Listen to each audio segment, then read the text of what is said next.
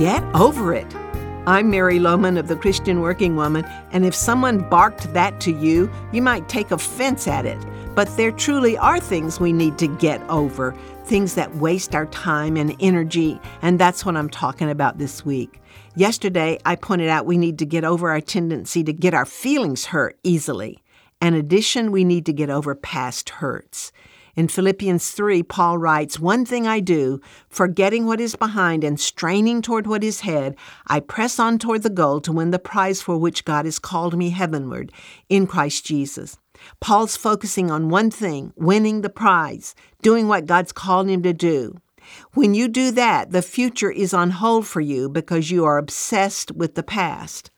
Paul could put his past behind him because he had a goal in front of him.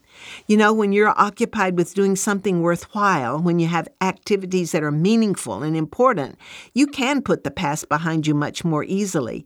I notice that people who are inactive are much more likely to be consumed with their past. One of the great blessings of being involved in the lives of others is that it causes you to forget yourself. Another reason Paul could put his past behind him was that he knew he was forgiven and that God remembered his past sins no more. Surely he must have struggled with the fact that he had persecuted and killed Christians in his past. But on that Damascus road, he found Jesus, and from that point on, he was a forgiven man and he had accepted that forgiveness.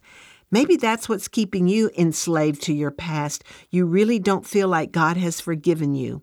Well, if you sincerely ask Him to in the name of Jesus and through His shed blood, then He had to forgive you, or He would be a liar, and God is not a liar. So maybe you just don't feel forgiven. That's where you must ignore these feelings and live by faith. When the enemy comes to haunt you with those past sins, just quote 1 John 1 9 over and over, out loud if possible. If we confess our sins, he's faithful and just and will forgive us our sins and purify us from all unrighteousness. Claim that wonderful promise for your own. Would you like to receive encouraging messages in your social media? The Christian Working Woman provides biblical and inspirational messages. You can find us on Instagram and Facebook.